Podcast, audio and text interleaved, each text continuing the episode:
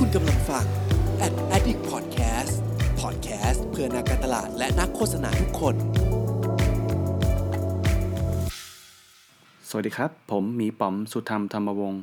สวัสดีครับ ผมหมีต่อพุทธศักดิ์ตันติสุทธิเวชคุณกำลังฟังหมีเรื่องมาเล่า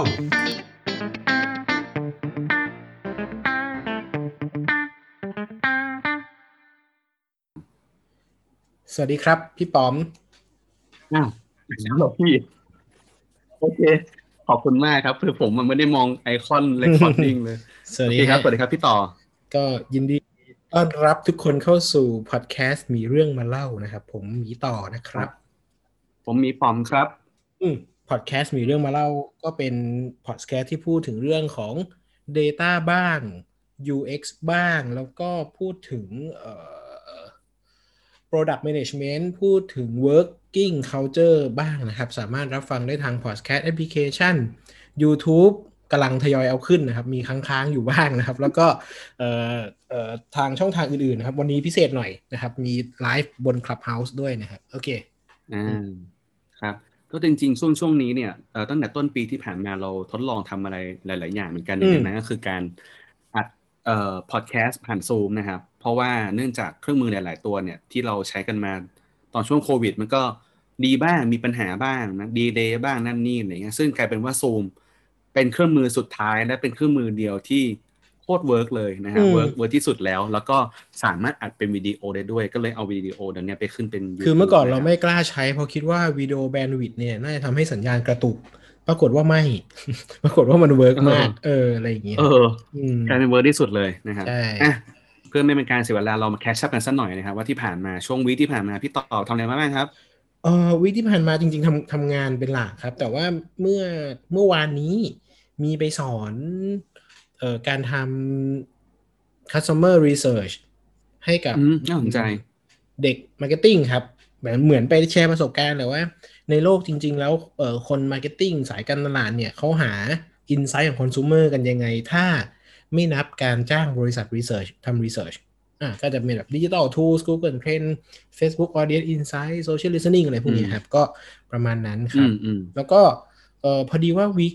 week ที่ผ่านมาทางคุณเควินเคลซี่คาเฟ่นะครับ คือผมไม่ได้อัปเดตในหมีเรื่องมาเล่าผมลืมนะครับ คือเมื่อครั้งก่อนผมผมมีสอน social media marketing 101สำหรับคนที่ประสบปัญหาโควิด -19 นะครับ เช่นแบบโดนลดเงินเดือนโดน โดนเลิกจ้างอะไรอย่างเงี้ยเผื่อว่าอยากจะอยากจะขึ้นธุรกิจบนบนโซเชียลอะไรอย่างเงี้ยครับ อืมก็สอนไปครั้งหนึ่งแล้ว ทีนี้คุณเควินก็ทักมาบอกว่าเฮ้ยเนื้อหาก็มีอยู่แล้วอะไรเงี้ย สอนอีกสักครั้งไหมคิดว่าคนน่าจะสนใจน่าจะยังยังมีคนสนใจผมก็เลยโอเค ผมก็เลยเพิ่งโพสต์ไปครับว่าผมจะมีสอนรอบที่สองในวันที่สี่เมษายนนี้นะครับ ใครสนใจก็ไปดูในเพจมีเรื่องมาเล่าได้ครับ ก็เปิดสอนนะครับ อืม ที่ Crazy Cafe เหมือนเดิมครับประมาณครึ่งวันอืมเป็นพื้นฐานอืมสุดๆเลยครับ อืมครับพี่ป๋อมนะดีครับนะอืผมผมอยากจะทำคลาสแบบพี่ต่อบ้างเดี๋ยว เดี๋ยวไว้ผมเฮ้ยเคลียร์คิวตัวเองดีๆ แล้วเดี๋ยวดีอาจจะทำคลาสแบบพี่ต่อบ้าง หรือไม่ดีก็มากแบบเนี้ยแหละ เปิดเปิดด้วยกันเนาะไอไอเดียผมมาจากไหนรู้ป่ะมีอยู่ตอนหนึ่งอืมมาจากไหนที่ที่สมัยก่อนเลยประมาณสักสักเจ็ดแปดปีก่อนนะครับ ที่เอ่อเศรษฐกิจไม่ค่อยดีแล้ว แล้วยุคนั้นรัฐบาลเขามีโครงการเพาะต้นกล้าครับ คือให้เงินไปเรียนวิชาชีพ เช่น ตอนนั้นน่ะผมผมว่างงานและ ผมไปเรียนไปเรียนการออกแบบเว็บไซต์ที่ที่เว็บดีไซน์ครับผมก็รู้สึกว่าเออมันเป็นอ๋อมันเออมันเป็นเครื่องมือที่ดีนะคือเน็หตมายถึดีงไซว่าน์ป่ะเออเน็ตดีไซน์คือมันดูเป็นเครื่องมืออ่าที่ดีในการติดอาวุธ คือเราไม่ได้บอกว่าเขาครับต้องทำอะไรแต่ว่าเราติดอาวุธให้ว่า ถ้าอยากจะทำมันมีวิธีการทำยังไงบ้างผมผมได้ไอเดียนั้นมา ผมก็รู้สึกว่าเอ้ยมันเป็นประโยชน์ดีก็เลยเอามา เอามาแอพพลายนิดๆหน่อยๆกับสิ่งที่ตัวเองพอทำได้อะไรอย่างเงี้ยครับอืม อืมดีจังอืมเรายังมีอีกอันนึงนะที่ที่เรามีอัปเดตกันก็คือเราเดี๋ยวเราจะมีทอล์กเอ่อวันอาทิตย์หน้านะครับ งาน Data Chill Talk ป่ะถ้าผม Da- Data Talk พูด Chill ชื่อผิดที่ขอสาอภัยมอ๋อชื่อ Data Talk Chill นะทีม connect the connect the data ครับ อืมอืมวันก็อาทิตย์ที่เป็นยี่สิบแปดครับ ผมกับพี่ต่อไปพูดกันตอนช่วงประมาณหกโมงครึ่งหกโมงสี่สิบเอ้ยสี่โมงครึ่งสี่โมงสี่สิบสี่โมใช่งไหมครึ่งประมาณนั้นนะครับใช่ก็เดี๋ยวใช่เราไปใช่ไปไปพูดกันใครก็ใจติดตามก็ดูนะครับไปดูที่เพจ Data Science ชิวๆได้ครับ ไปดูบัตรดูอะไรกันได้ เราไม่แน่ใจอืมว่าเหลือมากน้อยแค่ไหน อืมครับโอเคส่วนผมก็วีคที่ผ่านมาหลักๆ แล้วสอนหนังสือครับ สอนเยอือะมมากแบบมีอืมมีมีไปสอนเอ่อให้กับรัฐวิสาหกิจแห่งหนึ่งนะ สอนสองอ่าวันนะครับอืมแล้วก็ มีเมื่อเมื่อเมื่อวานนี้สอนให้กับเอ่อมหาลัยกรุงเทพนะครับ ก็อันนี้สอนมาน่าจะสำหรับผมเองเนี่ยสอนมาเป็นครั้งที่สามเพราะว่าเอ้ยสอนเป็นสัปดาห์ที่สามแล้วกัน แต่ว่าก่อนหน้านี้ก็จะแบบมีเอ่อพี่พี่และน้องท่านอื่นนะครับ ไปสอนแทนก็คือพี่อู๋กับพี่เอ่อพี่อู๋กันกับชาญนะครับอืมเราก็เป็นเป็นทีมด้วยกันไปสอนเนี่ยแหละ แล้วก็ก็แบ่งกันว่าอาทิตย์นี้อาทิตย์ไหนใครเป็นสอนบ้างผมก็ไปสอนนะครับ หลักๆน่าจะเป็นประมาณนี้ครับอืมอืมโอเค เรามาเข้าเนื้อหากันดีกว่าโอเคเนื้อหาในวันนี้นะฮะต้องบอกว่าสารภาพตามตรงคือ ผมไม่ได้เตรียมเนื้อหานะครับครับสารภาพอย่างหน้าดันด้าหน้าตรงๆเลยนะครับ ก็คืออมพี่ต่อเตรียมมาให้นะอืมแล้วก็เป็นเนื้อหาที่เฮ้ยแม่งเจ๋งว่ะพี่ต่อไม่งเป็นสาย Data ที่หาเรื่องโยงเข้า UX ได้แบบโคตรเก่งเลยนะครับ ในที่ต้องชมเชยชมสักเล็ได้กปะน้อยนะครับชมหรือแถวะเอออ่าเดี๋ยวเดี๋ยวผมช่วยชงให้พี่ต่อสักเล็กน้อยก็คืออมพี่ต่อบอกว่า ไปตกผลึกมาจากหลายๆเออหลายๆที่หลายๆซอสแล้วก็เนื้อหาเนี่ยน่าสนใจอืมเกี่ยวกับเรื่องของ UX และ Data ซึ่งแม่งโคตรตรงกับเออใช่เพจเราเลยนะใช่ ซึ่งเอออืมครับผมอะพี่ต่ออยากเสริมหนะครับ ไม่คืออย่างนี้คือรอบเมื่อประมาณสักสองสามวิก่อนเรามีจัดคลับเฮาส์กัน แล้วก็มีคุยเรื่องว่าคน Data ใช้ UX ตอนไหนบ้าง ผมนั่งนึกนึกดูก็เลยนึกออกว่า เฮ้ยจริง ๆ ตัว UX เนี่ยมันช่วยในการทำตัว Data Dashboard Design ได้ดีมากเลย คือแทนที่จะเป็น Dashboard ปกติ ถ้าเกิดว่าเรามีวิชา UX เข้ามาผสมเนี่ย มันก็จะช่วยให้ตัว Dashboard มันมัน powerful ขึ้นอะไรอย่างเงี้ยครับก็เลยคิดว่านี่เป็นเป็นอืมเป็นโซนที่ใกล้มากๆแล้วของคน Data ที่ใช้ UX ในการ ถ้าถ้าไม่ใช่ใน Product Management นะ ถ้าไม่ใช่ถ้าไม่ใช่ในในไลน์ของการทำ Product Product Owner Product Management เนี่ย ทางเนี้ยน่าจะเป็นทางที่ ชัดเจนที่สุดเลย และมีประโยชน์มาก ๆ ด้วยสำหรับคน Data ทุกคนนะครับก็เลยไปอืมไปหาอ่านแหละสรุปว่า เอ้ย คือมันมีสิ่งที่เราใช้อยู่กับสิ่งที่เราอาจจะไม่รู้ก็ได้ ก็เลยไปหาอ่านหาอ่านอ่านมาประมาณ 7-8 เว็บ แล้วก็สรุปเป็น 10 ข้อของวิชา UX ที่เอามาใช้ในงาน Design Data อืม Dashboard ได้ ชื่อว่ากันทีหลัดีมากอะเนี่ยคิดหัวไปเออเนี่ยเออผมผมว่ามันเป็นมันเป็นเนื้อเรื่องที่พี่ต่อสรุปมาแล้ว ผมคิดว่าถ้าพี่ต่อมีเวลาเอาลงมีเดียมไม่ก็ดีนะ ผมว่ามันน่าจะเป็นประโยชน์ต่อผู้อ่านด้วยไม่ใช่อ้าวแค่ผู้ฟังอย่างเดียว น่า น่า น่าจะทำครับ แต่เดี๋ยวขอเวลา เอาตัวรอดจากการงานพื้นฐานอาชีพใดๆก่อนครับ ก่อนมก่อนเริ่มก่อนเริ่มเรื่องคือ มันมีอันหนึงที่ผมมาไปไปช่วยออฟฟิศพี่ต่อมานะครับ ที่ไวอืมไซต์นะในอืมในวีคที่ผ่านมาใช่ใช่คือมีน้องที่เป็น lead lead developer ที่ไวไซต์ติดต่อมาหาผมบอกว่าเฮ้ยพี่ป๋อมพอดีน้อง developer ทีมผมเนี่ย แล้วก็มีน้องจากทีมอื่นเนี่ยเขาอยากจะ improve เอ่อสกิลเรื่อง UX เพราะว่ามีบางครั้งที่จะต้องเอ่อหยิบยกการทำงานออกแบบอะไรบางอย่างเนี่ยอืมในอืมในตัวโปรเจกต์นั้นก็คือเรื่อง dashboard ด้วย แล้วก็อืมอยากจะให้ป๋อมมา improve หน่อย ซึ่งผมก็ต้องต้องต้องยอมรับตามตรงอย่างหนึ่งว่ามันไม่ควรที่จะเอาคอร์ส อะไรก็ได้มาให้เขาเว้ยมันผมผมคิดว่ามันต้อง customize ประมาณหนึ่งอืมก็เลยบอกบอกน้องชื่อเตอร์ชื่อเตอร์ครับอืมเตอร์บอกเตอร์ว่าเอ้ยเตอร์พี่พี่คิดว่าพี่ต้องเข้าไปคุยก่อนว่ะก็เลยเข้าไปช่วยดีไซน์คอร์สอ่าซึ่งวิธีใช่ที่ที่พี่ต่อเห็นนะว่าผมไปวันนั้นนะคือผมอืมทำอันนี้นะครับอืมก็คือวิธีที่ผมทำคือผมถาม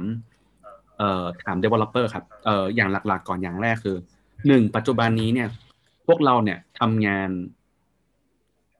UX หรือว่ากับ activity ที่เป็น UX อยู่หรือว่า UI ก็ได้เลยนะอืมด้วยเอ่อ process ตอนไหนบ้างเหตุการณ์ไหนบ้าง ช่วยเขียนให้หน่อย process และหนึ่ง event อะต่างคนโอเคต่างเขียนต่างคนต่างเขียน แล้วก็อืมเอามาแมป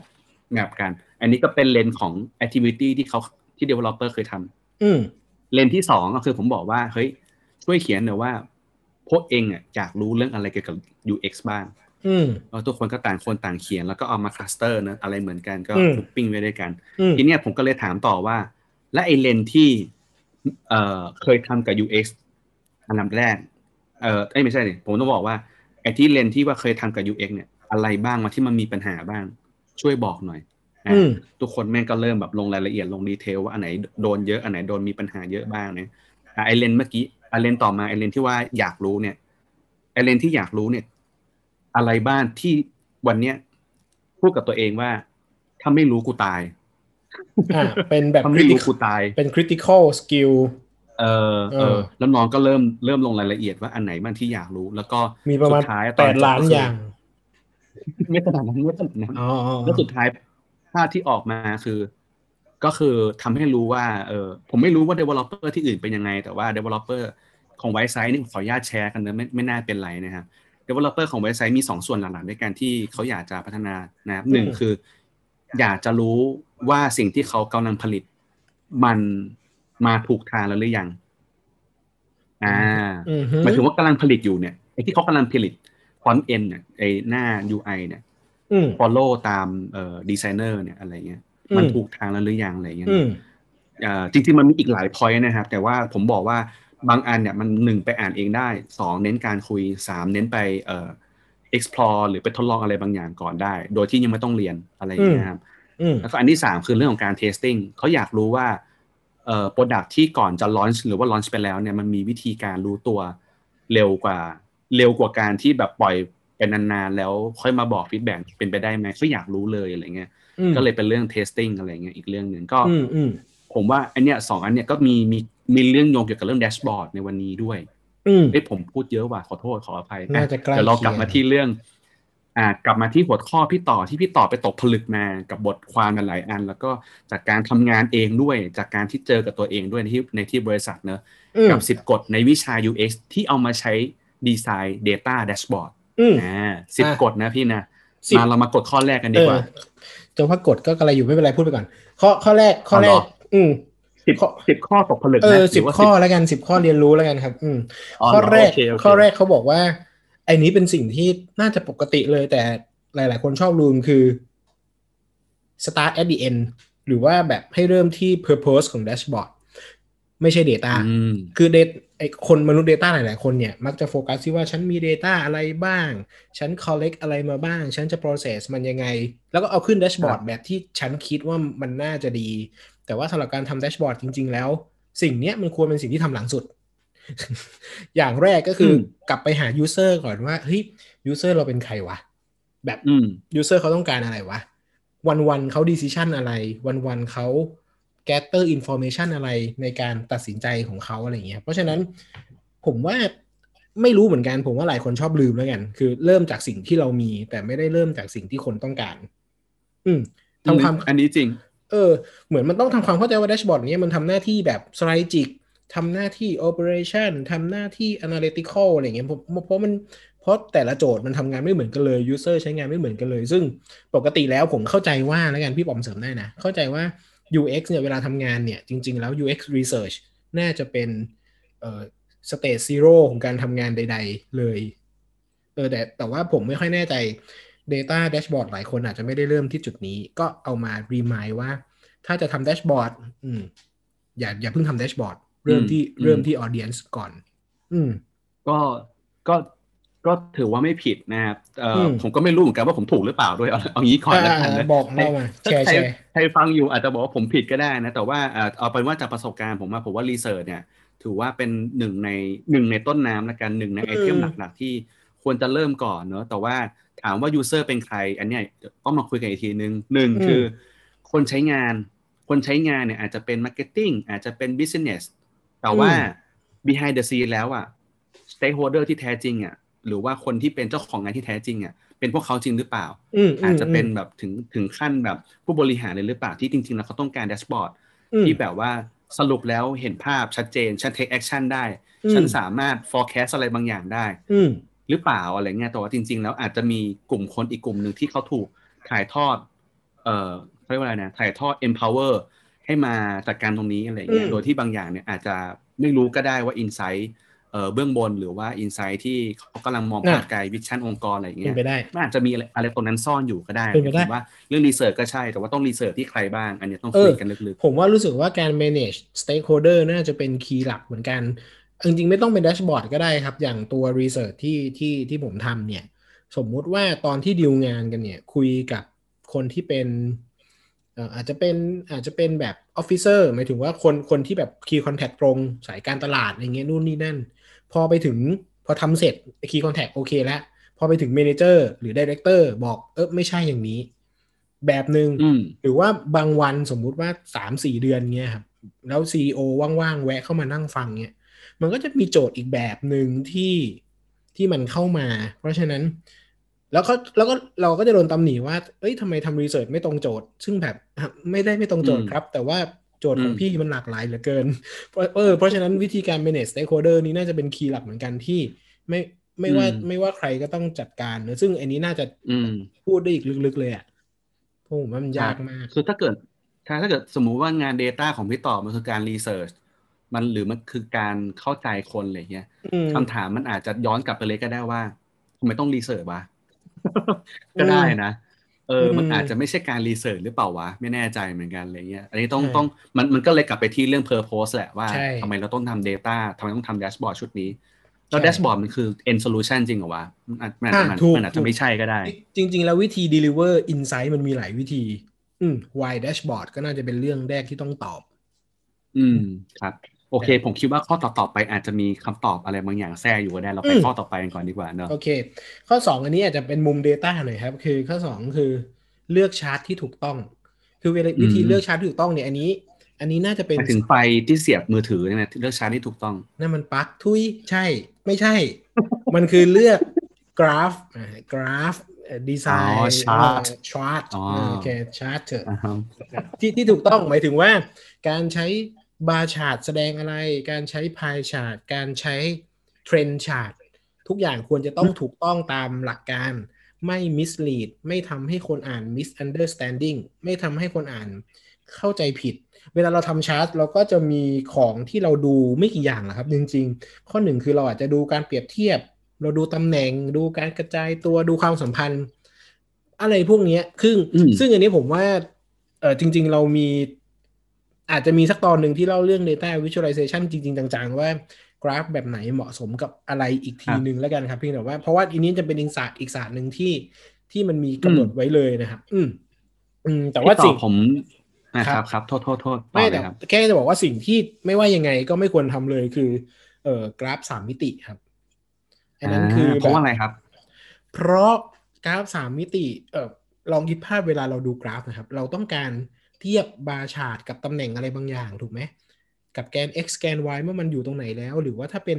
ถ้าเป็น pie chart เราก็ต้องดูขนาดพื้นที่ให้มันชัดๆ การสามการที่เป็นกราฟสามมิติแล้วมันมีเงาเนี่ย มันทำให้เราเซนส์ของมนุษย์อะครับ เข้าใจไซซิ่งไม่ตรง เอาไปเทียบกับแกน x แกน y ก็ยาก เพราะเราไม่รู้ว่าเราจะเทียบจากเออขอบบนหรือขอบล่างของของไอ้สามมิตินั้นนะครับ เพราะฉะนั้นกราฟอืมสามมิติเป็นกราฟที่ ควรถูกแบนบนโลกใบนี้ครับ โอ้เอออันนี้อันนี้แรงไปแต่ว่าจริง ๆเขาไม่ไม่มีใครแนะนำให้ใช้เลยครับสำหรับกราฟสามมิติ อ่า อันนี้คือเป็น feedback ที่มีกันอยู่แล้ว ไม่ใช่แบบว่าพี่ต่อคิดเอาเองด้วยถูกไหมมันเป็นใช่ถูก proof มาแล้ว ถูกต้องอ่าอืมพี่ต่อผมผมว่าอันเนี้ยน่าสนใจเมื่อกี้ผมที่ผมขัดพี่ต่อนิดนึงอะคือผมอืมกำลังจะถามพี่ต่อพอดีเลยว่า พี่ต่อมี practice อะไรบางอย่างที่พูดสักเรื่องสองเรื่องไหมครับ อันนี้อาจจะนอกสคริปต์นิดนึงนะอยากรู้ว่า ถ้าพี่ต่อพูดว่าเลือกชาร์ตที่ถูกต้องเนี่ยอืมมันเคยมีผิดพลาดแบบไหนบ้างครับ นอกจากเรื่องสามมิติ โอเค เอาที่เห็นชัดที่เออที่เออที่ confuse กันเยอะๆแล้วกัน คือ pie chart กับ bar chart ครับใช่ใช่กับ bar chart เออคือ pie chart เนี่ยมันบอกสัดส่วน ในขณะที่ อือฮึชาร์ตเนี่ยมันบอก ranking ครับ บอกอันดับหนึ่งอันดับสองอันดับสามนะครับ แต่ว่าเอ่อพูดกันตรงๆคือ marketer ส่วนใหญ่เนี่ยคุ้นเคยกับการ เห็น pie chart คือ share of something แบบได้แชร์เท่านี้เปอร์เซ็นต์นู่นนี่นั่น ซึ่งเอ่อพูดกันตามหลักการแล้ว ไม่มีข้อมูลชุดไหนเลยที่ pie chart แสดงผลได้แล้ว bar chart แสดงไม่ได้หมายถึงว่า bar chart บอกได้ว่าใครอันดับหนึ่งใครอันดับสอง bar chart บอกเปอร์เซ็นต์ได้ถ้าเราวงเล็บใส่เข้าไป เพียงแต่ว่ามันไม่ได้ sense ของการแชร์พื้นที่ เพราะฉะนั้นจริงๆ เราควรใช้พาเราควรใช้พายเพื่อการ แสดงผลของไซส์ของพื้นที่อะไรประมาณนี้ครับ เวลาถ้าเกิดว่าเราใช้ผิดมันอันนี้มันไม่ถึงขั้น mislead ครับ แต่ว่ามันจะเข้าใจยากขึ้น หมายถึงว่า แทนที่จะอ่านง่าย ๆ เขาบอกว่ามนุษย์เนี่ยอ่านอ่านอ่านระยะอ่านไซส์ของอ่านอ่านระยะของแท่งอะครับ ได้ดีกว่าอ่านขนาดพื้นที่ ซึ่ง pie chart จริงสมมุติถ้ามันมีสิบพายอย่างเงี้ยครับสิบสิบสิบส่วนเงี้ยพาพายหลังๆ เราเริ่มดูไม่ออกแล้ว ใช่เอออะไรเล็กกว่ากันวะใช่ เพราะฉะนั้นจริงๆถ้าอยากบอก ranking ก็บอกเป็น bar chart ไปได้เลย แต่ถ้าเราอยากได้อ๋อ sense ของพื้นที่ ก็ใช้พายได้แต่ว่าอาจจะต้องจัดการเรื่องของ piece ที่มันเล็ก ๆ นิดนึงกรุ๊ปมีการ grouping มันเป็นออเทอร์ไหมหรือว่าอะไรอย่างเงี้ยครับคือขึ้นอยู่กับโจทย์แหละ มันไม่ได้ถึงขั้นแบบทำให้เข้าใจผิดไปเลย แต่ว่ามันทำให้ user อ่านยากขึ้นเข้าใจยากขึ้นก็เป็นไปได้อะไรอย่างเงี้ยอืมอืมชอบจังดีครับ เรื่องนี้น่าจะเป็นเรื่อง ผมไม่ค่อยอยากจะนิยามว่ามัน UX หรือว่า UI แต่ว่ามันเออเป็นเรื่อง Visualize ใช่ที่สายตาพอมองอ่านปุ๊บเนี่ย มันเข้าใจง่ายด้วยถูกณวินาทีแรกสองวินาทีแรกนะมันมันมันมีเขาเรียกอะไรเลยมันมีลำดับขั้นในการเสพเสพสื่อของมนุษย์อยู่อะเสพจากอะไรไปอะไรอะไรอย่างเงี้ยครับอืมอ่าอ่าอ่าอ่าโอเคขอบคุณมากพี่ต่อเราไปข้อที่สามกันดีกว่าอืมนะเราผ่านมาโอเคสองข้อนะ ข้อแรกอืมเป็นเรื่องการตั้ง purpose การเข้าใจอืมที่มาที่ไป อันที่สองอืมคือ เอ่อเลือกเลือกประเภท เลือกเลืวิอกธีการประเภทแสดงผลครับของชาร์ตอ่าที่ถูกต้องนะครับโอเคอะอันที่สามคืออะไรครับ มันนำมาสู่ข้อสามครับ คือ form follow function นะครับ จริง ๆ อันนี้เป็นคำของทางสถาปัตย์ทางสถาปัตย์โอ้โหคือเวลาเวลาสร้างบ้านเนี่ย ให้นึกถึงการใช้งานก่อนความสวยงามอือเอหืออเออเออ form follow function หมายถึงว่าเฮ้ยให้นึกถึงฟังก์ชันของมันก่อนว่าเราอยากจะทำสิ่งนี้เพื่ออะไร แทนที่จะคิดว่าเออใส่มาก่อนเพราะมันสวยดี อันเนี้ยไม่เอาหมายถึงว่าเราต้องคิดก่อนว่าเฮ้ย usage มันคืออะไรวะทำไมเราต้องใส่กราฟนี้เข้ามาทำไมเราต้องใส่ navigate ตัวนี้ทำไมเราต้องแบ่งหน้าออกเป็นสองหน้าทำไมทำไมเราต้องรอให้คนคลิกแล้วค่อยแสดงผลอย่างเงี้ยครับเออคือถ้าเราตอบได้ว่าฟังก์ชันของมันคืออะไรโอเค แต่ถ้าตอบแค่ว่าเฮ้ยรู้สึกว่ามันสวยว่ะ อันนั้นอาจจะต้องกลับมาคิดใหม่หน่อยว่าอืมแล้วถ้ามันแค่สวยเนี่ยจำเป็นต้องใส่ลงไปหรือเปล่า เออยกมัเว้นนว่ามันอาจยกเว้นว่าอ่สวยสวยแล้วมันแบบเพิ่ม value อะไรเนี่ยก็ก็ว่ากันอีกเรื่องแต่ว่า โดยหลักการควรจะเป็น form follow function อืมอารมณ์มันเหมือนกับประมาณว่า ถ้ามันมีแล้วมันตอบไม่ได้ว่าไว้ใช้ทำอะไรอะมันจะกลายเป็นเพิ่มคำถามของผู้ดูอีก ใช่ ไปเพิ่มขั้นตอนอีกกันเนอะนะครับมันมันเพิ่มอืมความอืมแบบ เพิ่มความงงอะแบบ อันนี้จะให้ดูเออออะไรนะ ซึ่งจริง ๆ ในเรื่อง Data ไม่จำเป็นต้องเป็นแดชบอร์ดก็ได้ครับ คือ เป็นอะไรก็ได้อะจริเป็น report เป็นอะไรก็ใช่มันก็ต้องมันก็ต้องเป็น form follow function เพียงแต่ว่าพอทำแดชบอร์ดนะครับ ตัวแดชบอร์ดมันเอื้อให้เราทำอะไรได้เยอะขึ้น มันไม่ถูก limit เช่นอืมถ้าทำ powerpoint เนี่ย เราจะรู้สึกว่าอีแม่งร้อยสองร้อยหน้าแล้วว่ะมันควรจะพอไหมแต่พอแดชบอร์ดเนี่ยมันยัดกราฟออกมาได้เยอะ มันดิวดาวได้เยอะอะไรเงี้ยก็ต้องคิดนิดนึงว่าเฮ้ยเราทำออกมาทำไมวะอะไรเงี้ย อืม อืมเพื่อเดี๋ยวผมขอแทรกนิดหนึ่งคือเอาเอาถ้าเกิดเลยครับใครดูวิดีโอแล้วเห็นผมมาก้มหน้าอยู่บ่อยอืมๆต้องบอกว่าเอ่อคลิปนี้เนี่ยเราเราอัดแล้วก็อืมเอาลงเอ่อสดๆ ที่ Clubhouse ด้วยนะครับ ก็เป็นครับการทดลองอะไรใหม่ๆอีกครั้งหนึ่งอืมนะครับ ผมก็พี่ก้มต่อคก็รับจะดูผมผมมอนิดูเตสอคร์ริปไปต์ดูด้วยเหมือนผมกันดูสคริปต์ พอดูสคริปต์เออใช่ โอเคเอองานเรามาต่อข้อข้อที่สี่เลยนะครับ จะได้ไม่ยืดยาวในคืนนี้นะครับ ข้อข้อข้อสี่นี่น่าจะเป็นหลัก UX เนอะเพราะคน Data จะไม่ได้คิดอะไรขนาดนั้ครันบคือ struct- structure มันแล้วก็ consistent หมายถึงว่าทำให้การจัดโครงสร้างมันค่อนข้างมีความต่อเนื่องแล้วก็ experience มันเหมือนกันทั้งแดชบอร์ดนะครับ เช่น อันนี้พอเข้าใจได้เอออ่าคลิกตรงไหนคือฟิลเตอร์ก็ควรจะเป็นตรงนั้นถูกไหมฟิลเอ่อกด tab แล้วมันโชว์อะไรมันก็ควรจะก็ก็ควรจะ consist ไปทั้งแดชบอร์ดไม่ได้แบบใช่ใช่ใช่ tab หนึ่งโชว์แบบหนึ่งพออีก tab หนึ่งเอ้ยมันโชว์อีกเรื่องหนึ่งว่ะอืมหน้าหนึ่งใช้สับแบบหนึ่งหน้าหนึ่งใช้ใช่สับแบบหนึ่งอะไรเงี้ยอันนี้ก็ไม่ได้ใช่อืมเผลอๆไอ้ไอ้ข้อที่สองไอ้เรื่องชาร์ตเนี่ยอืมถ้ามันเคยถูกใช้ด้วยประเภทแบบไหนแล้ว มันอาจจะควรจะไปใช้อยู่ในประเภทนั้นถูกๆในหน้าอื่น ๆด้วย หรือวิธีการเล่ามันควรจะต้องเป็นแบบอ๋ออือมอืมอืมเพื่อมัน เขาเรียกว่าเหมือนเหมือนกับ ผมไม่แน่ใจว่าถูกหรือเปล่านะ อันนี้ผมก็ไม่ได้เก่ง US ขนาดนั้นนะนะแต่ว่าเดี๋ยวเดี๋ยวเดี๋ยวคือมันอ่าเหมือนกับว่าคุณจะออกตัวว่าคุณไม่เก่งใช่ UX ใช่เหรอใช่ผมไม่ได้เก่งผมไม่ได้เก่งเออผมโอไม่เคได้ก่งโอเคลยโอเคคือ US เนี่ย US เนี่ยจะมีเอ่อศัพท์อันหนึงเรียกว่า mental model ก็คือว่าอืมเอ่อประสบการณ์ของคนคนนั้นเนี่ยที่มันเคยถูกเรียนรู้อะไรมาก่อนในอดีตเนี่ย พอมันมาถึงจุดหนึ่งเนี่ย มันจะถูกเก็บประสบการณ์น่ะเอามาเป็นเหมือน learning curve ในหัวไปด้วย ถ้าไปดูอืมอะไรที่อื่นมาก่อนหน้านี้ เอ๊ะไปดูอะไรต่อจากนั้นเนี่ย แล้วมันจะมีภาพที่มันใกล้เคียงกับในอดีตที่มันเคยผ่านมา มันอาจจะทำให้ลดการอ่านหรือเข้าใจความยุ่งยากได้ดีขึ้น อ่าอ่านึอะกพูดอแล้อวกโคตรงงเลยนั่นแหละเข้าใจเปล่าวันนั้นไม่ผมไม่แน่ลดใจ ลด frustrate ไหมแบบไม่ไม่ confuse แล้วอะเรามันมี learning curve ประมาณหนึ่งเนี่ยออใช่ใช่ผมว่าคนเราก็อาจจะติดนิสัยจากแบบการใช้แอปพลิเคชัน ซึ่งเขาเขาถูกดีไซน์ UX มาดีที่แบบเออกดเหมือนกันทุกจุดอะไรอย่างเงี้ยอืมนู่นนี่นั่นซึ่งอืมอันเนี้ยอืมย้ำว่าไม่ใช่แค่ consist แค่ดีไซน์นะครับ จริง ๆ ต้อง consist ในเรื่องของ Data ด้วยเช่นเอ่อแดชบอร์ดทั้งก้อนนะครับควรจะใช้ Data แบบที่เข้าใจไปในความหมายเดียวกัน เช่นแบรนด์ A เนี่ยมันควรจะ flow ทุกหน้าเนี่ยมันควรจะ flow เดียวกัน ไม่ใช่หน้าหนึ่งเอาแบรนด์ A มาจากอันหนึ่ง หน้าหนึ่งเอาแบรนด์ A มาจากอีก Data Set หนึ่งแล้วเลขมันไม่เท่ากันมันมันถูกต้องนะครับหมายถึงว่ามันถูกต้องด้วยด้วยความที่มันมาจากคนละ Data Set อะไรอย่างเงี้ยแต่ว่าเออมันทำให้คนเข้าใจผิดได้เลยครับเพอนึกว่าแบรนด์เอมควรต้องมันมันต้องเหมือนกันอะ เพราะฉะนั้นมันครับมันต้องมันต้องคงความ consistent นอกจากดีไซน์แล้วต้อง consist data ด้วยอะไรอย่างเงี้ยอืมอืมหนึ่งจริง ๆ ในในในฝั่ง UX เองเนี่ยมีเอ่อมีสิ่งที่เรียกว่า heuristic evaluation อยู่โอ้ ก็คือการก็คือการเอ่อเป็นเหมือนเป็นเหมือนข้อเรียกว่าอะไรดีวะ checklist เหรออาจจะเรียกว่า checklist ในการที่เอาไว้ดูว่าเอ่อ UI ของเราหรือว่าการออกแบบของเราเนี่ย มันมาถูกที่ถูกทางหรือยัง หรือว่ามันมีอะไรที่มันจะต้องควรจะต้องคำนึงถึงนะ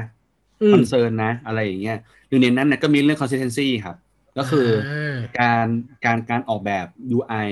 หรือการออกแบบ element component อะไรบางอย่างที่อืมเอ่อทำให้ user เนี่ยไม่ไม่ไม่เกิดเกิดคำถามหรือเกิดการเรียนรู้อะไรใหม่มันๆยกตัวอย่างงงเช่นเอออ่ายกตัวอย่างเช่นสมมุติว่าเออเขาเปิดเว็บไซต์เอ่อเปิดเว็บไซต์ของของ Lazada อืมแล้วมันมีขั้นตอนหรือมันมีการแสดงผลอะไรบางอย่างเนี่ย ถ้าเขาถ้าเขาไปเปิด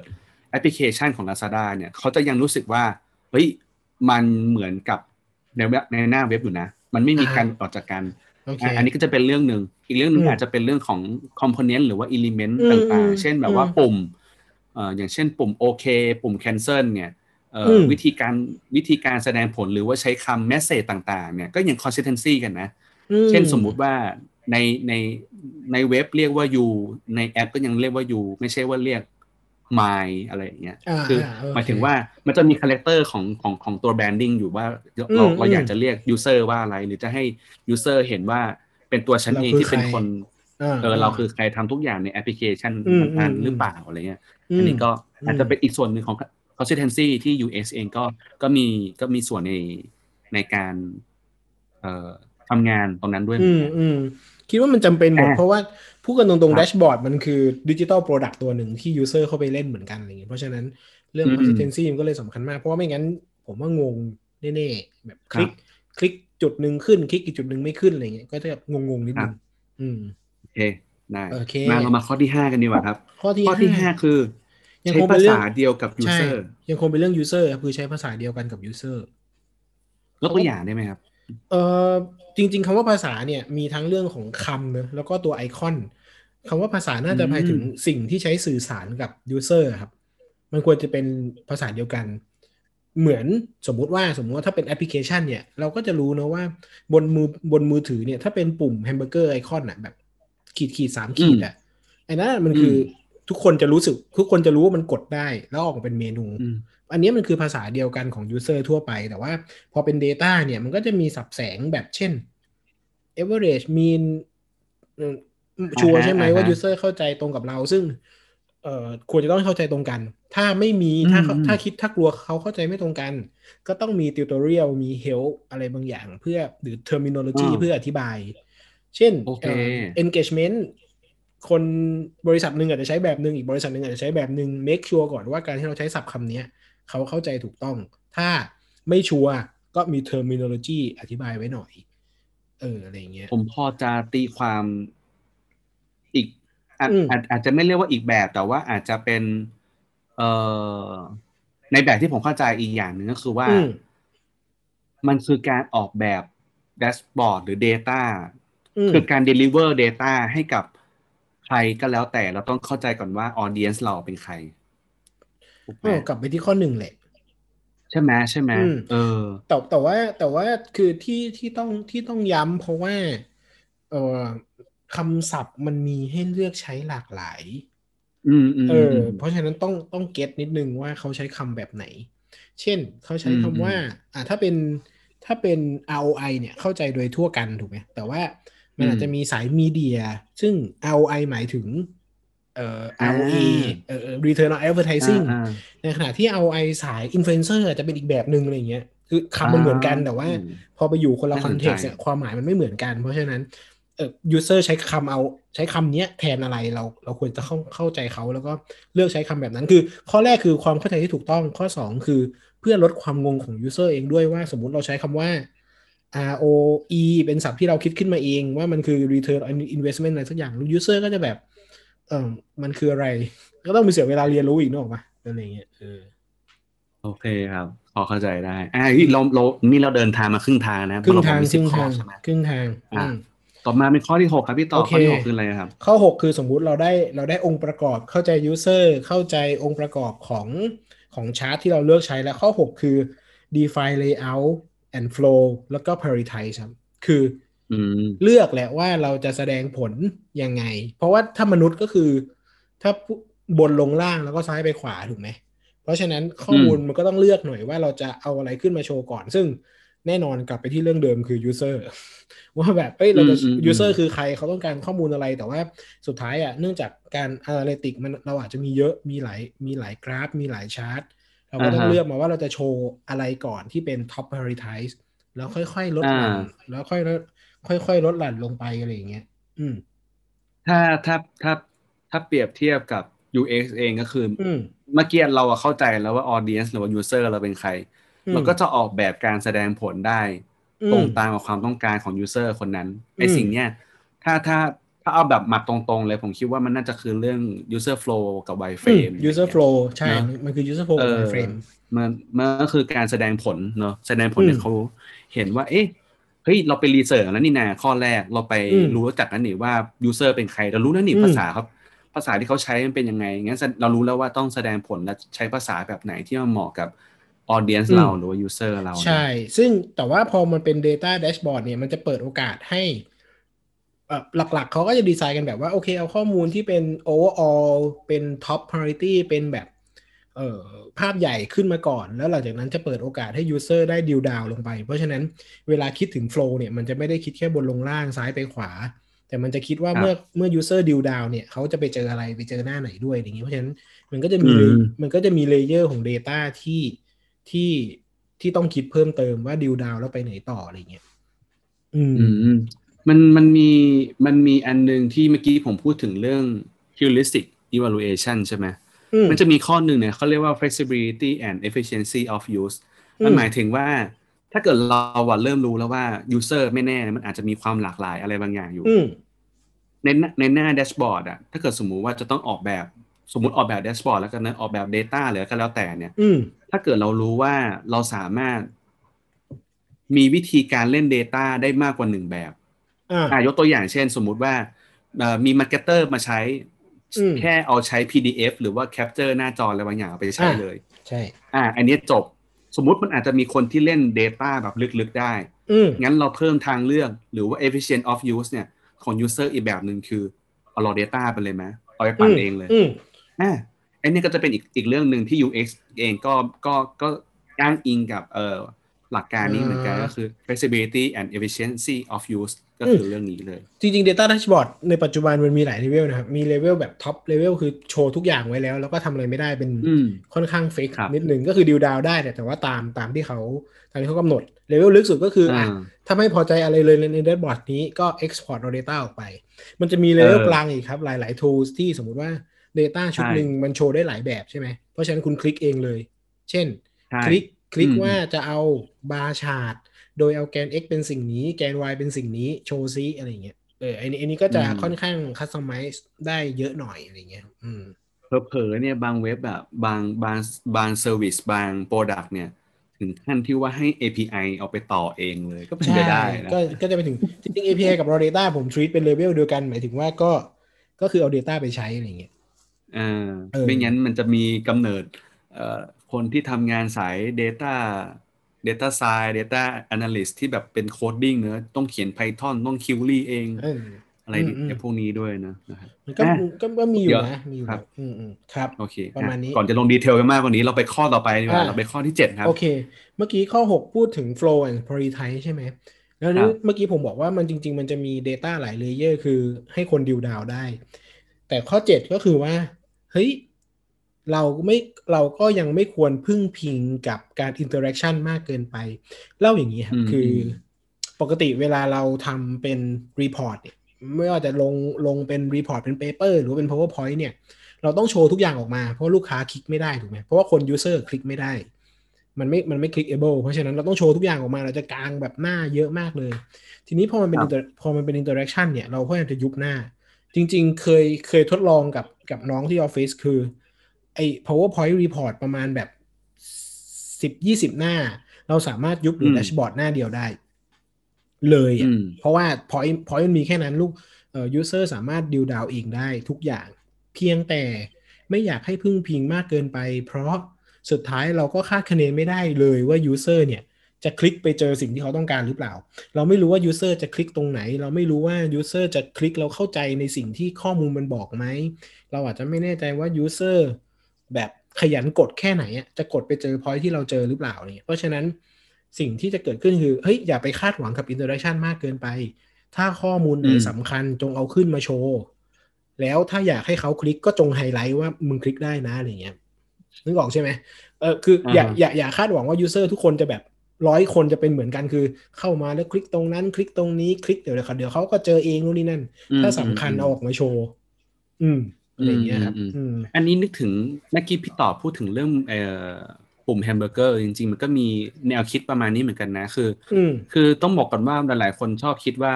อะไรก็เอาไปใส่ในแฮมเบอร์เกอร์ได้แต่ว่าผมว่า UX หลาย ๆ คนเริ่มรู้แล้วแหละอืมเพราะว่ามันมี lesson learn เรื่องนี้แล้ว แต่ว่าเผื่อใครเผื่อใครไม่รู้เนอะจริง ๆ แล้วเนี่ย based on เอ่อความคิดเรื่องพวกนี้เนี่ยจริง ๆ แล้วอะ อะไรที่มันไม่สำคัญเนี่ยมันควรจะไปอยู่ในแฮมเบอร์เกอร์เหมือนที่พี่ต่อพูดแหละคืออมถ้าอะไรที่มันไม่ได้สำคัญหรือว่าเป็นเรื่องรองๆเนี่ยมันส่วนมากจะเป็นเอ่อไปอยู่ในส่วนอื่นๆ มากกว่าที่จะเอามาโชว์ตั้งแต่ scroll แรกหรือว่าหน้าแรก เพราะว่าอ่าเอ่อถ้าเรามี Data มากพอ แล้วเรารู้ว่า User เนี่ยมักจะเข้าถึงเมนูเหล่านี้ User อืมมักจะเอ่อ search หาข้อมูลเหล่านี้ มันก็เลยจะเอาไว้เป็น shortcut ตั้งแต่หน้าแรก ๆ เลย มันก็คือการทำ research ส่วนหนึ่งแหละ แต่ว่าการได้ Data มาแล้วรู้ว่า User ใช้งานเมนูไหนเข้าเข้าถึง keyword ไหนเป็นหลักๆ มันก็คือการทำ quantitative เนอะมันก็มี Data อีกแบบหนึ่งที่อืมอืมที่เอามาจากการ tracking แล้วก็เอามาอืม analyze แล้วก็ดูว่า เอ้ย เราออกแบบแบบนี้แหละมันเหมาะสมแล้ว เพราะว่ามันมี data support นะอะไรอย่างเงี้ยครับอืมอืมก็ ก็น่าจะอะไรประมาณกับพี่ต่อที่เมื่อกี้พูดถึงได้อยู่เหมือนกันอืมถ้าเกิดสมมุติพี่ต่อไปทำ report ทำ dashboard ให้กับลูกค้าหลายๆเจ้า ผมเชื่อว่าลูกค้าก็ต้อง feedback มาเหมือนกันว่า ใช้งานอะไรบ้างบ่อยๆ เนาะโปรดักต์อ่าแล้วก็เกิดการ improve อะไรเงี้ยเขาโปรเขาก็ดักจะต์ก็คือ อืมมันครัก็บ Data แหละไม่ถึงเออมันจะต่างกันนิดหน่อยแหละแค่แอปพลิเคชันบางทีเราเราอยากเข้าใจตัวตัว flow ของ user ถูกไหมเออ Dat- data ครับก็เหมือนกันแต่เพียงแต่ว่า เราไม่ได้ฟิกว่า flow user ต้องไปทางไหน เขาจะ explore อะไรก็ได้ เราอยากรู้ว่าเขาไปเจออะไรบ้างอะไรเงี้ยก็คาดหวังว่าเขาจะ จริง ๆ ตัวตัวคือถ้าถ้าเดฟเองตัวแดชบอร์ดเนี่ย เราก็สามารถติด tracking ได้เนอะแต่บางทีตัว data visualization เนี่ย ส่วนใหญ่แล้วกันก็ใช้ tools แหละ เพราะว่าเดฟเองมันก็ไม่ได้ง่ายอะมันคอสมันเยอะ ใช้ tool ก็จะง่ายกว่าอืมเช่น Tableau Power BI ซึ่งพวกเนี้ยมันอาจจะไม่ได้ไม่ได้ไม่ได้สะดวกในการติด tracking ขนาดนั้น เพราะฉะนั้นเวลาวิธีในการเข้าใจ user มันไม่ได้มี system หลังบ้านให้เราเข้าใจอาจจะต้องใช้วิธีการแบบอืมการถามการ observation การ recheck เอาอะไรอย่างเงี้ยครับ อืม อืม โอเคครับได้ ขอบคุณมากครับพี่ต่อที่แชร์อะไป ข้อที่แปดดีกว่าใกล้จบแล้วครับ ใกล้ละอีกนิดนึงนะคข้อรับแปดเนี่ยเออผมเพิ่งคิดได้เหมือนกันครับ คือ blank space ก็มีความหมายที่ว่างอะอ่าอ่าอ่าเอ่อผมแล้วกันครับผมไม่ได้ผมไม่เหมารวมแล้วกันคือผมเนี่ยชอบยัดทุกอย่างเข้าไปในในในในดีไซน์ เพราะว่ารู้สึกว่าอยากเล่าง่ายๆ หน้าเดียวจบอะไรอย่างเงี้ยหรือไม่ก็อืมก็ไม่เป็นไรก็ข้อมูลมันก็ครบถ้วนดีอะไรเงี้ยไม่เป็นไรเพียงแต่ว่า พอไปอ่านเขาบอกว่าเฮ้ยอย่าลืมพวกแบบ ดับเบิลมาจินนิดนึง คือเมื่อก่อนอาจจะไว้อืม12 point แต่ถ้าเป็นแดชบอร์ดจะต้องเป็น 24 point หรือว่าไอ้ระยะอืมห่างระหว่างชาร์ตเผื่อว่า เผื่อว่ามันเกิดปัญหาอะไรเช่นนะครับ ผมบอกว่าอะล่าสุดล่าสุดนี้เลยที่ผมไม่เว้น blank space ผมดีไซน์แบบชิดมากเลยทุกอันนะครับ ปรากฏว่าอ่ามันมีอยู่ มันมีอยู่แบรนด์หนึ่งที่ชื่อยาวมากจนบรรทัดมันหล่น แล้วมันกลายเป็นอ่าฮะตัวอ่าฮะแดชบอร์ดอะมันแบบเพี้ยนเพี้ยนไปหมดเลยเพราะว่าบรรทัดมันร่วงอะครับ มันก็เลยพังไปอือฮึหมดเลยเหมือนถึงว่าเราไม่ได้เว้น blank space อย่างมากพอเพื่อรองรับ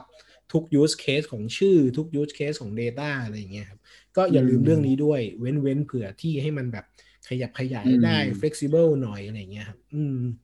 แต่แต่นี่แต่นี่ผมแชร์อีกมุมหนึ่งเนอะเผื่อเผื่อใครที่ฟังอยู่แล้วเป็นแบบสาย coding บางทีอืมอาจจะต้อง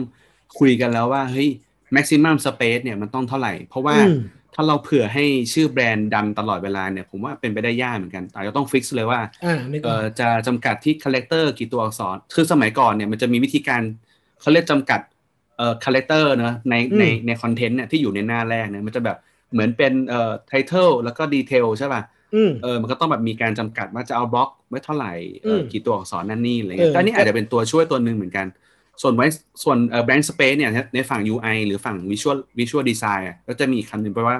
เออผมผมไม่รู้ว่าใช่หรือเปล่านะแต่ผมแต่ผมตอนทำงานผมจะใช้คำว่า white space มก็คือเป็นเป็นเป็นพื้นที่ในการเว้นให้เหมือนกับ เราให้ความสำคัญกับสิ่งนั้นด้วยอีกส่วนหนึ่งอะไรอย่างอืเงี้ยมอืมแล้วก็เหมือนกับเป็น อาจจะเป็นแบบเหมือนเว้นเอาไว้ให้เป็นจุดนำสายตาหรือว่าอืมอืมอืมอะไรแบบเนี้ยมันจะแบบมีมันมันจะมีวิธีเล่าของคำว่า white เออ space เอออยู่เหมือนกัน คือคือคนเออแต่ Data ว่าไม่ค่อยอืม คน Data ไม่ค่อยคิดเรื่องนี้ คนคน Data จะคิดถึงบล็อกของกราฟที่เราโชว์ แต่ว่าไม่เคยอืมอาจจะไม่ได้ค่อยได้คิดว่าไอตัว white space หรือว่าตัวพื้นที่ที่ว่างเนี่ย มันมี use case มันมีประโยชน์ของมันเหมือนกันอะไรอย่างเงี้ยครับ ในการเล่าเรื่องของมันใช่ในการแบบใช่ storytelling ของมันอยู่ใช่เอออาจจะยังไม่ได้คิดถึงอะไรอย่างเงี้ยหรือหรือนะ หรือนะ ผมคิดเอาเองนะ สมมุตินะเขาอาจจะแบบได้ไปแล้วแบบอาจจะเอาไว้มีแบบคอมเมนต์หรือโน้ตอะไรได้ป่ะจะได้แบบไม่ต้องทับ อืมไอ้นี่ไม่รู้ว่ะไอ้นี่อืมแบบคิดฟุ้งมากเลย อืมอืมโคตรแถเลยเป็นไปได้ แต่ว่า เออนั่นแหละ พยายามใช้ประโยชน์จากมันด้วยคิดถึงมันด้วยแล้วกันพูดอย่างนี้ดีกว่า เออครับอืม ผมว่ามันคือการ อ่า การอะไรหรือเปล่าเดี๋ยวผมกำลังจะพูดในข้อที่สิบขออภัยโอเคเอาข้อพูดข้ออะเก้าก่อนดีกว่าโอเค ข้อเก้าข้อเก้าคือเขาเขียนว่า use color strategically หมายถึงว่าการใช้สีมันมี strategic ของมันนะ เช่นอืมเอิ่มปกติแล้วเราจะใช้สีคนทั่วไปแล้วกันที่ไม่ได้คิดเรื่องเรื่องนี้ ใช้สีเพื่อความสวยงาม สวยดีใช้สีของแบรนด์อะไรอย่างเงี้ยแต่ว่าจริง ๆ สีมันมีประโยชน์มากกว่านั้น เช่นเออเราใช้สีเพื่อบอกความเข้ม density ของข้อมูลได้อ่าฮะอ่าเราใช้สีเพื่อบอก mood and tone ได้ เช่น positive negative เพิ่มขึ้นลดลงใช้สีเขียวสีแดงได้เออเพราะฉะนั้นสิ่งที่เขาบอกคือควรใช้สีอย่างมีกลยุทธ์เพื่อ สีมันเป็นเครื่องมือหนึ่งในการสื่อสารน่ะมันไม่ใช่แค่ความใช่สวยงามนะเพราะฉะนั้นต้องคิดนิดนึงว่าเราจะใช้สีนี้เพื่ออะไร เช่นเอ้ยหน้านี้หน้านี้เราใช้โทนแบบนี้ เพราะอะไรใช้โทนที่มัน soft หน่อยหรือใช้โทนที่มันเข้มข้นหน่อยวอร์มอัโทนนี้จริงอันนี้จริงอะไรอย่างเงี้ยครับคือไม่ใช่แค่เพื่อความสวยงามในการสำหรับสี ปกติแล้วเวลาเราคิดถึงสีเนี่ย ถ้าเป็นแบบ user ที่ไม่รู้อะไรเลย ก็จะใช้ก็จะใช้ palette ที่เขาให้มาใช่ไหม user ที่รู้เรื่องขึ้นมาหน่อย ก็จะไปเปิดทฤษฎีสีแบบ เปิดไอตัวแบบ circle อะวงกลมอะครับสามสีสี่สีนู่นนี่นั่น แต่ว่าถ้าเกิดว่าอืม user ที่แบบ เอ้ยผู้ใช้เอ่อคนดีไซน์นั่น คนดีไซน์ที่เข้าใจขึ้นมาอีกคือ ใช้สีเนี่ยเพื่อกำลังคิดว่าเราจะสื่อสารอะไรกับ user เลยอะไรอย่างเงี้ยอืมอืมอืมอืมอืมพี่ป๋อมมีเคสไหมการใช้สี ผมว่าไม่ค่อยมี ผมก็จะมีแบบทั่ว ๆ ไปอะสีใช้บอก density ของ Data สีเขียวสีแดงบอก mood and tone อะไรอย่างเงี้ยอืมผมผมอาจจะแถแต่ว่าผมคิดว่าข้อที่สิบจะเป็นตัวให้คำตอบครับอ่า นี่โอเค เพราะว่างั้นข้อที่สิบของพี่ต่อผมพูดเลยได้ไหมได้พูดได้ปะได้ข้อสุดท้าเอยอซึ่งข้อที่สิบของพี่ต่อมันคือของการ prototype and test ครับอืมคำนี้เนี่ยถ้าใครเข้าเรียนเอ่อวิชา design thinking อ่าอ่าก็จะรู้อยู่ดี ก็ก็ก็จะเริ่มรู้แล้วว่าไอ้สองคำนี้เนี่ยมันอยู่ในตอนสุดท้ายของ design thinking เนอะจริง ๆ แล้วเนี่ยผมมาชอบพูดเรื่องนี้มากเลยว่าเฮ้ยคุณไม่จำเป็นจะต้องไปท่องอะไร เสมอ หรือว่าแบบต้องไปจดจำเสมอว่าเอ้ยมันต้องทำ prototype test แต่ว่าจริงๆแล้วมันคือกระบวนการธรรมชาติอยู่แล้วเว้ยอืมที่ที่มันอยู่ในตัวเราทุกคนอยู่แล้วว่าเฮ้ยถ้าเกิดอยากรู้ว่าทำออกมาแล้วเนี่ยมัน work ไม่ work อะอืมถามไหมเอาไป test กับคนอื่นไหมเอาไป dry run หน่อยไหมยกตัวอย่างเช่นสมมติ ถ้าพี่ต่อทำ Data อะไรสักอย่างหนึ่งอะจะไปให้ลูกค้าดูอะจะไปให้ลูกค้าดูสดๆเลยจริงๆเหรอวะทำไมเราอืมไม่ลอง run กันในแบบในในทีมดูก่อนว่าเฮ้อืมอืมไอไอข้อเมื่อกี้ข้อเก้าเนี่ย สิบเอ่อสีเนี่ยมัน work เปล่าวะอืมเนาะแล้ว audience เราเป็นใคร ลองลองสวมหมวกเป็นลูกค้าตำแหน่งนั้นดูก่อนไหมอืมเขาจะตั้งคำถามว่ายังไงอืมหรือแบบคิดสุดโต่งเลยนะถ้าเราไปเจอลูกค้าเจ้าเนี่ยบ่อยๆ เฮ้ยมึงมึงลองสวมหมวกเป็นลูกค้าคนนี้ให้หน่อยดิ แล้วมึงแบบลองยิงหน่อยดิอืมจริงๆก็เป็นเออจมึงริงยิงๆจริงๆก็ทำอย่างนี้นะ ก่อนก่อนไปใช่ไหมถ้าถ้าทำทันด้วยทามมิ่งอะไรหลายๆอย่างแต่ถ้าทำทันมันก็จะมีพี่ๆซีเนียที่แบบ act as client น่ะ มานั่งฟังแล้วทอ่าอ่าำอ่าแล้วทำตัวเตะจุยแบบเฮ้ยกูเตะเป็นจุ๋ยเอ้ยกูเป็นแบรนด์อะ แล้วก็ present มาแบบเออถามแบบที่แบรนด์ถามอะแบบทำไม present จุดนี้เออเอ้ยคุณคิดแบบนี้แล้วเหรอนู่นนี่นั่นอะไรอย่างเงี้ยก็จะมีความแบบเออจะได้แบบ practice นิดนึงว่าอ๋อนี่คือ challenge ที่เราจะเจออืมไม่ว่าจะเป็นเออในงานของดีไซน์หรือว่าในงานของ insight ก็ตามอย่างเงี้ยเอออืมแล้วแล้วอันนี้ผมแถมนิดนึงคือ ถ้าเราทำ Data ให้มันเหมือนกับ Product แบบที่เราทำกันใน Product Development อ่า สำหรับใครที่ฟังอยู่อาจจะนึกไม่ออกหมายถึงว่า Product Development หมายถึงว่าเรามีความเชื่อเรื่อง Agile นะเรามีเราอืมเราเราใช้ Scrum Methodology อืมไม่ต้องรอให้มันเสร็จเว้ยไม่ต้องรอให้ Data มันเสร็จแบบร้อยเปอร์เซ็นต์ก็ได้ ถ้าเกิดเราเสร็จแบบบาง part แล้วว่าคุณจะ test ก็ test เลยเว้ยแบบลองอืมดูเลยเฮ้ยใช่ไอ้ part นี้แม่งแม่งไม่แน่ใจว่ะพี่อยากรู้เรื่องทำไปได้สักประมาณอ่สิบเปอร์เซ็นต์แล้ว ไม่แน่ใจว่ะ ขอลอง test หน่อยได้ไหมอืมแล้วถ้าเกิดสมมติว่ากว่าจะทำเสร็จนะ แม่งแบบสมมติหนึ่งอาทิตย์อย่างเงี้ย ถ้าเรารู้เรื่องนี้ตั้งแต่ วันแรกอะ มันมันอาจจะเร็วกว่านี้ก็ได้นะอะไรอย่างเงี้ยเพราะฉะนั้นเนี่ยเออ test รีบ test เลยถ้าโดยเสร็จเสร็จอะไรบางอย่างสงสัยแล้วอย่างรีบ test เลย โดยหลักการคือเราอ่าถ้าไม่เคยทำในใน agile environment คือ โดยหลักการคือเราไม่อยากทำเสร็จแล้วค่อยรื้อ เราอยากรื้อตั้งแต่มันยังทำไม่เสร็จนะครับโดนรื้อแน่นอนเลยอืมเออแบบโดนแก้แน่นอน ไม่ใช่แค่ดีไซน์นะ จริง ๆ คนทำ Data ก็เหมือนกันคือ อย่างผมผมคิด Metrics คิด Measurement ตัวหนึ่งมาวัดผลอะไรบางอย่างอะไรอย่างเงี้ยครับแล้วผมก็ไม่แน่ใจว่าการวัดผลเนี่ยคือโดยหลักการของ Data เนี่ยมันมันโอเคแล้ว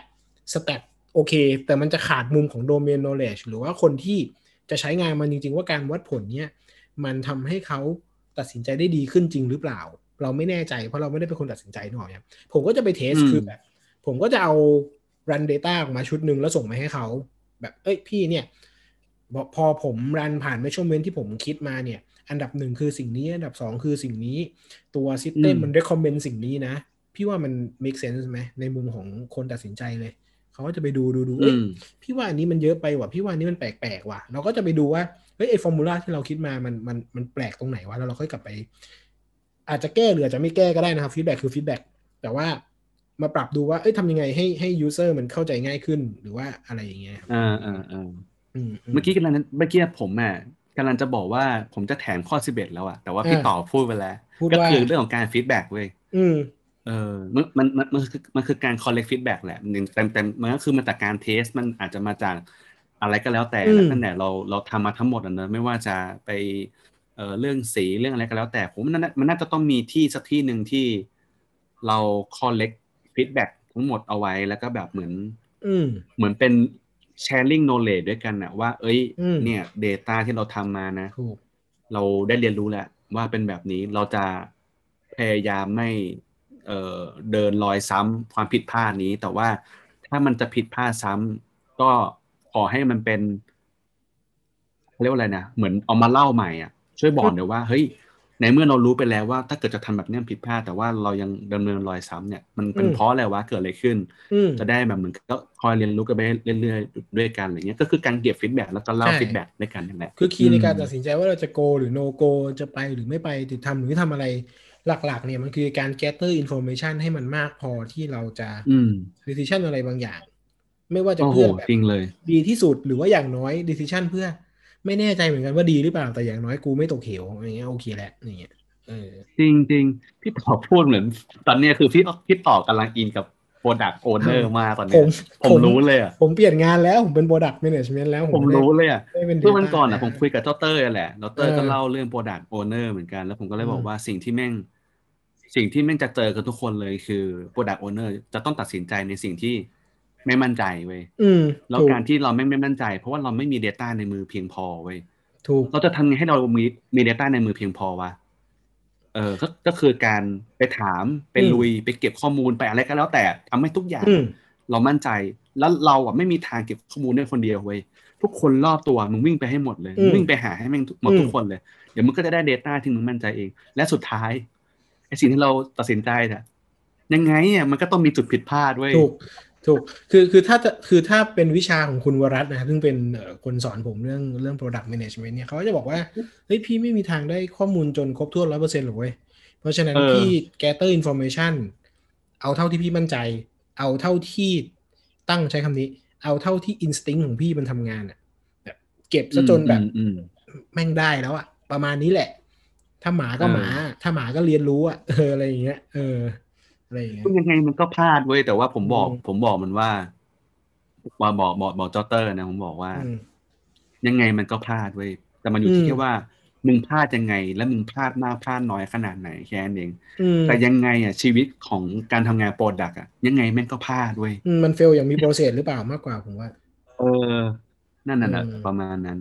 ปโอ้ระมาณวันนี้มาคุยสนุกว่ะพี่ต่อเออดีเนอะดีประมาณนี้ไหมขนาดสำหรับผมไม่ได้เตรียมตัวเลยหัข้อเลยแสดงว่าเขาวหน้าผมไม่ต้องเตรียมตัวเลยดีกว่าเต รียมบ้างเถอะพ่อ เหนื่อยเนอะโทษนะพี่ต่อเออเออเออครับ โอเคเออสนุกดีนะเออแต่หนุกนะเอาสนุกนะเนื้อเนื้อหาประมาณนี้แม้เดี๋ยวเรามี secret